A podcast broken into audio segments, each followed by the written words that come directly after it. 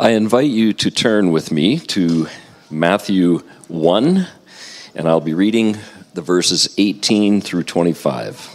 It's the first book of the New Testament, and once again, the Lord is speaking to us this morning through His holy word. Matthew one, eighteen through twenty-five.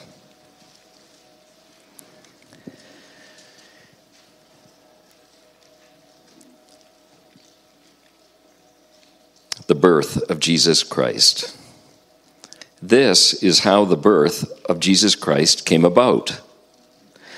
His mother Mary was pledged to be married to Joseph, but before they came together, she was found to be with child through the Holy Spirit. Because Joseph, her husband, was a righteous man and did not want to expose her to public disgrace, he had in mind to divorce her quietly. But after he had considered this, an angel of the Lord appeared to him in a dream and said, "Joseph, son of David, do not be afraid to take Mary home as your wife, because what is conceived in her is from the Holy Spirit. She will give birth to a son, and you are to give him the name Jesus, because he will save his people from their sins." All this took place to fulfill what the Lord had said through the prophet.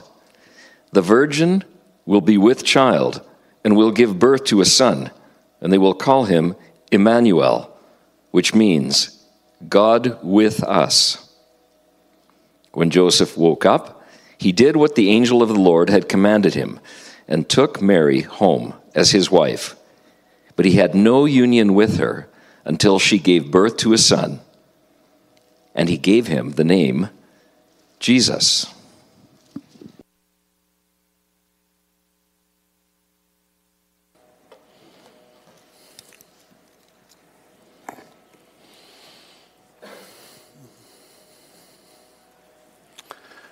Father, thank you.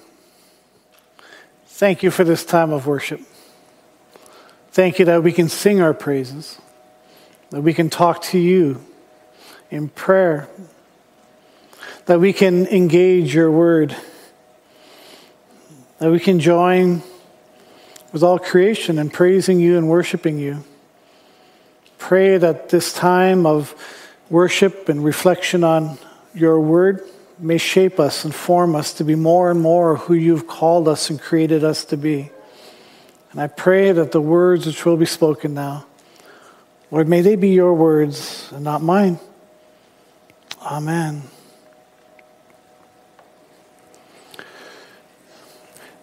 Matthew. Matthew focuses on Joseph.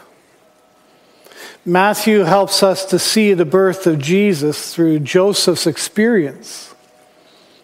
We often experience the birth of Jesus through, through the angels and the shepherds and through Mary. But as Lauren said, Joseph doesn't say a whole lot. Joseph is almost a, a side figure in the story. And yet he is a key person in the life of Jesus Christ. But Joseph's world's turned upside down. He's been, he's been brought into this marriage relationship with Mary. Likely their families work together to, to bring them together, join their families together. But they're not living together yet, because the Jewish, the Jewish way was you were engaged for a year beforehand, and that was also considered being married, but they actually didn't begin to live together until a year had passed. Now, within that year, Mary becomes pregnant, and Joseph, Joseph's world is shattered. What am I going to do is going through his head. How can I go through with this wedding with a woman who's he believes has been unfaithful, unfaithful to him?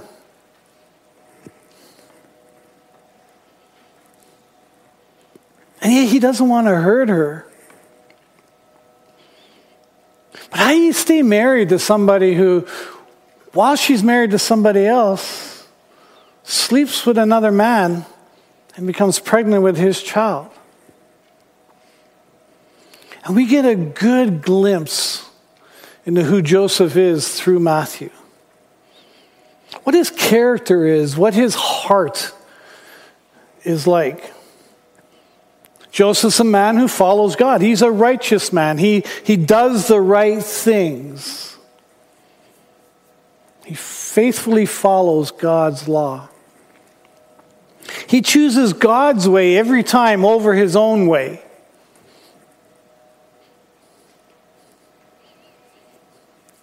And there's a whole lot of laws and rules that God gives. And Joseph does his best to follow them all. Well, some laws are pretty harsh and hard. They're not always easy to follow. And see, Joseph is a righteous man, but he's also a compassionate man. He doesn't want to embarrass or disgrace Mary. Even though that's, even though he believes she's been unfaithful to him. He wrestles in his mind and in his heart. What do I do about this woman? What do I do with a wife who's carrying another man's child? He decides to act with grace and with mercy. He could have taken vengeance. He, he, he could have had the law on his side by, you know, take her out and, and stone her. Deuteronomy says, if a man happens to meet in town a virgin pledged to be married and he sleeps with her, you'll take both of them to the gate of that town and stone him to death. The young woman because she's in town and didn't scream for help, and the man because he violated another man's wife. This wasn't stuff to fool around with. God takes the relationship between a man and a woman, a husband and wife, really seriously. But where God gives the ability to punish, he often also gives the ability to show grace. So Joseph decides to follow Moses' guidelines on how to quietly get a divorce. Moses writes in Deuteronomy twenty-four, if a man marries a woman who becomes displeasing to him because he finds something indecent about her, and he writes her certificate of divorce, gives it to her, and sends her from his home, the marriage is over. And this allows Joseph to keep it private, to keep it quiet. Protects the dignity of everybody who's involved. And he's still following God's law, but with a spirit of grace and mercy. We get a sense from Matthew and from the difficulty of the situation that Joseph puts a lot of thought and prayer into his decision. You know, we read it in a couple of verses. But this wouldn't have been something that Joseph hears the news and goes, oh, I can do vengeance or I can do mercy. This may have been days or weeks of him getting down on his knees and saying, what do I do? How do I move forward? I want to do what's right, but I don't want to hurt her. And it's only after Joseph walks this difficult path of decision-making that God enters the picture with a different way. God sends an angel. During the whole time, Joseph is agonizing through the problem of his marriage to Mary. God lets Joseph work through his options. Vengeance or a form of grace, both allowed in his law. See, God isn't necessarily there to hold our hands when we need to make a decision, even if they're hard and really, really difficult decisions to make. God's given us his word and the Spirit to guide us. And he allows us to make harsh decisions in the name of justice. And yet often gives us the option of grace, the option of mercy, the option of love instead. Yet all our decisions need to honor God. Sometimes we need to make decisions on which direction we should go, knowing that the decision we make will cause a, a major change in who we are and what kind of person we will become. God normally doesn't appear in front of us and tell us directly, do this or do that. You got a hard decision to make?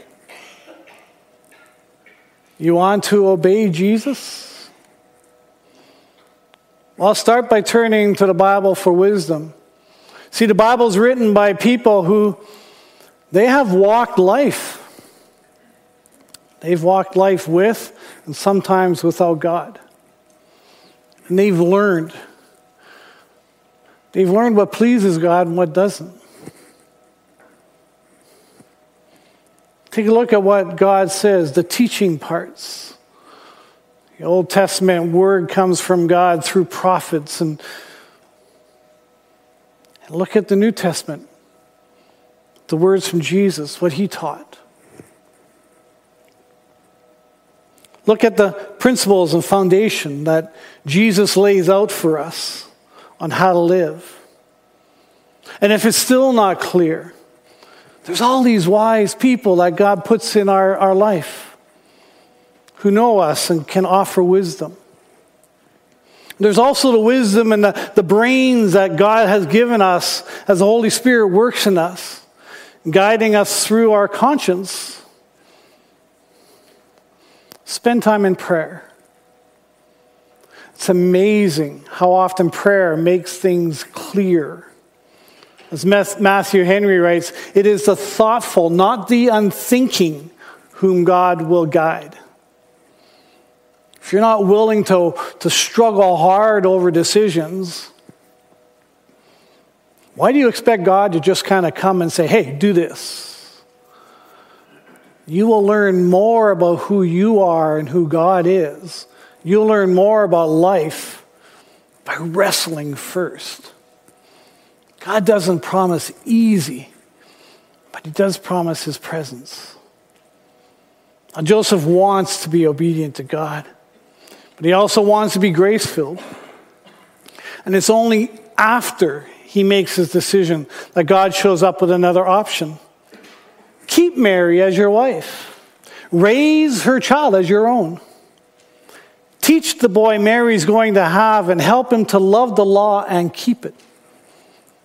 The angel tells Joseph, Joseph, son of David, do not be afraid to take Mary home as your wife, because what's conceived in her is from the Holy Spirit.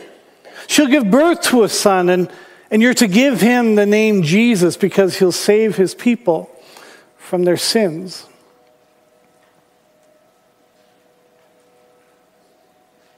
And Joseph knew the Old Testament. He knew Hosea and his wife Gomer. He knows that God understands what it's like to have an unfaithful wife. How hard it'll be. How it makes God look. And yet God reassures Joseph in saying, this child is not illegitimate. This child is from me. But this child needs an earthly father. This child needs somebody with skin and bones to walk with him, to talk with him, to protect him, to provide for him. So Joseph's told to give Mary's son the name Jesus. And in naming the boy, Joseph takes on the role of father to Jesus, adopting Jesus as his own son, thus inserting Jesus into the lineage of King David. Now, Joseph has a choice to make. Obey the commands of the angel or stick with his decision based on the law of Moses. Matthew writes, when Joseph woke up, he did what the angel of the Lord had commanded him and took Mary home as his wife, but he did not consummate the marriage until she gave birth to a son. And he gave him the name Jesus. Joseph obeys, even though it means taking on Mary's shame.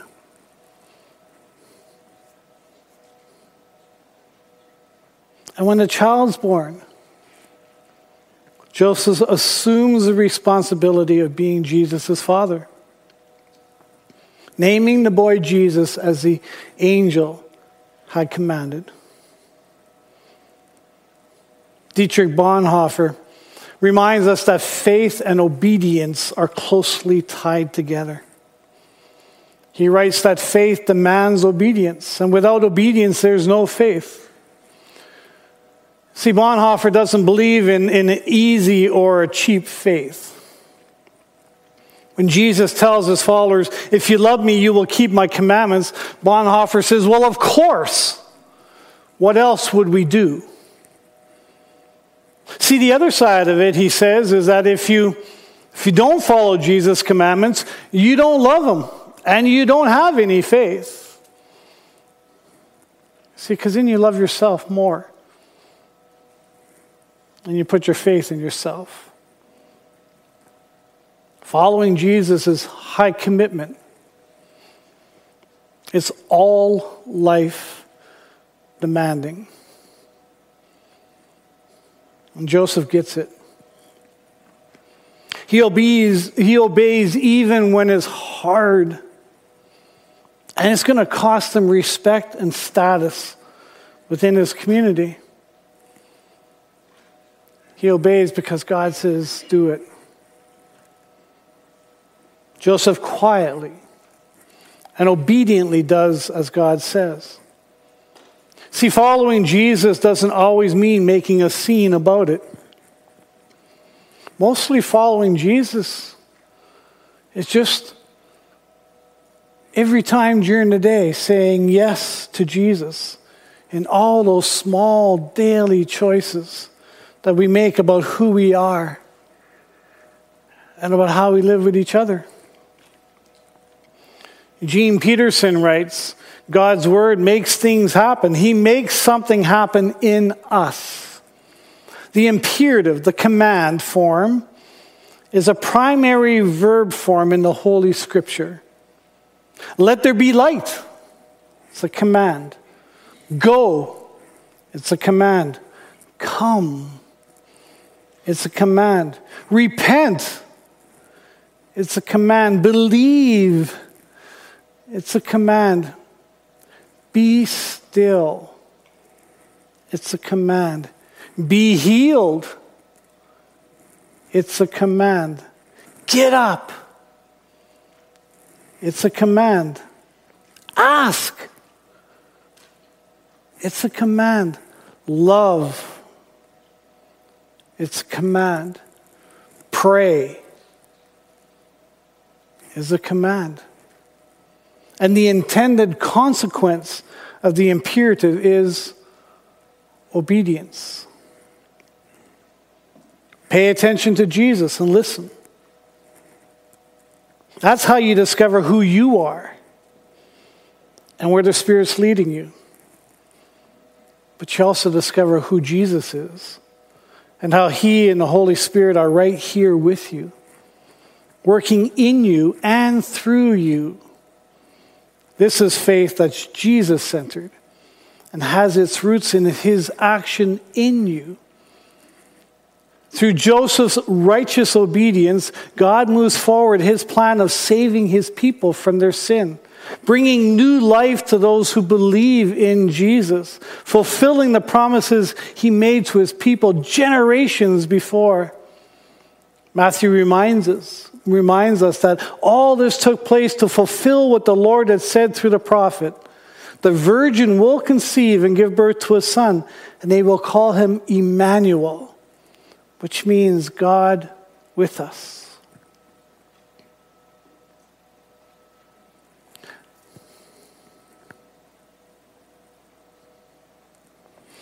There is something so powerful about God with us. God gives Jesus an earthly father to teach him the things fathers teach their children. Joseph teaches Jesus about God as the scriptures, as Deuteronomy four tells him to. These words which I'm commanding you today shall be on your heart. Only be careful and watch yourself closely so that you do not forget the things your eyes have seen or let them fade from your heart as long as you live. And teach them to your children and to their children after them. Deuteronomy seven, you shall teach them diligently to your sons and shall talk of them when you sit in your house and when you walk by the way, and when you lie down and when you rise up. G- Joseph taught Jesus the stories of who God is, of how God has saved his people time and time and time again in the past, always keeping his covenant, never giving up on his people. Joseph taught Jesus the importance of obeying God, God's law, of obeying the God who has claimed him and them as his people. To obey the God who has, has shaped them into a unique and a peculiar person dedicated to God. But Joseph also lived it out, and he became an example for Jesus on what obedience looks like. To obey even though it may make life difficult, or even when we don't understand what's going on or why. Jesus lives out obedience to God his Father,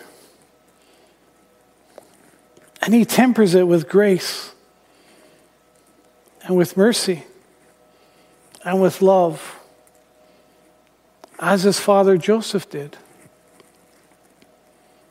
We obey because our faith calls us to obedience to God, because our trust is in Jesus, who is Emmanuel, God with us, who's working out all things for our good, even when we don't understand it at the time.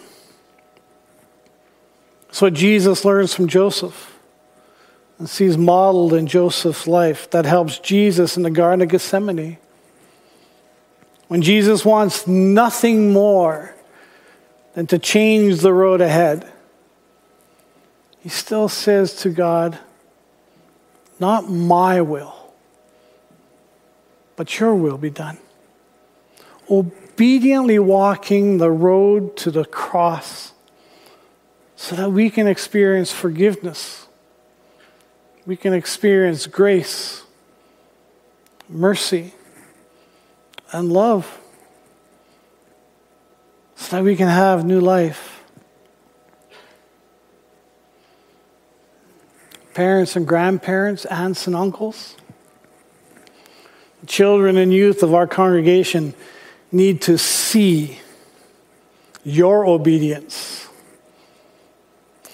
If you want them to trust in Jesus alone, they need to see that you do that. They need to see that you trust Jesus and that you want nothing more than to get to know him better and better. Your neighbors and coworkers and anyone you're trying to invite to follow Jesus with you, they need to see how obedience to Jesus changes your life, changes who you are for the better. They need to experience Jesus' love for them through you, through the love, the mercy, and the grace that you show them by walking with them through their difficult times. Obedience and trust. It's a sign of your faith in Jesus Christ. How big is your sign? Amen.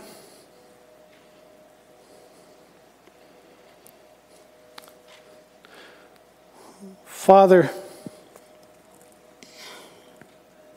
you saw that we need people in our lives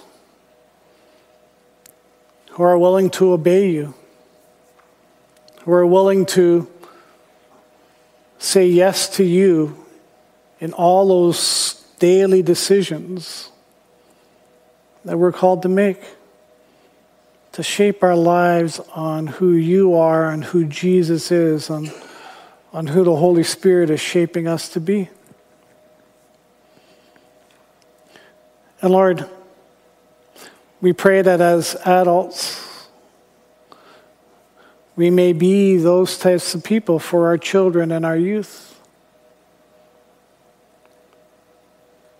We pray we may be those kinds of people for the community around us, so that they may learn more about who you are through how we live, as we obey you, as we follow you, as we live with the love and the grace and the mercy that your Son lives, lived and taught. So Lord, help us. Help us to be obedient. Help us to always say yes to you. We pray this in Jesus' name. Amen.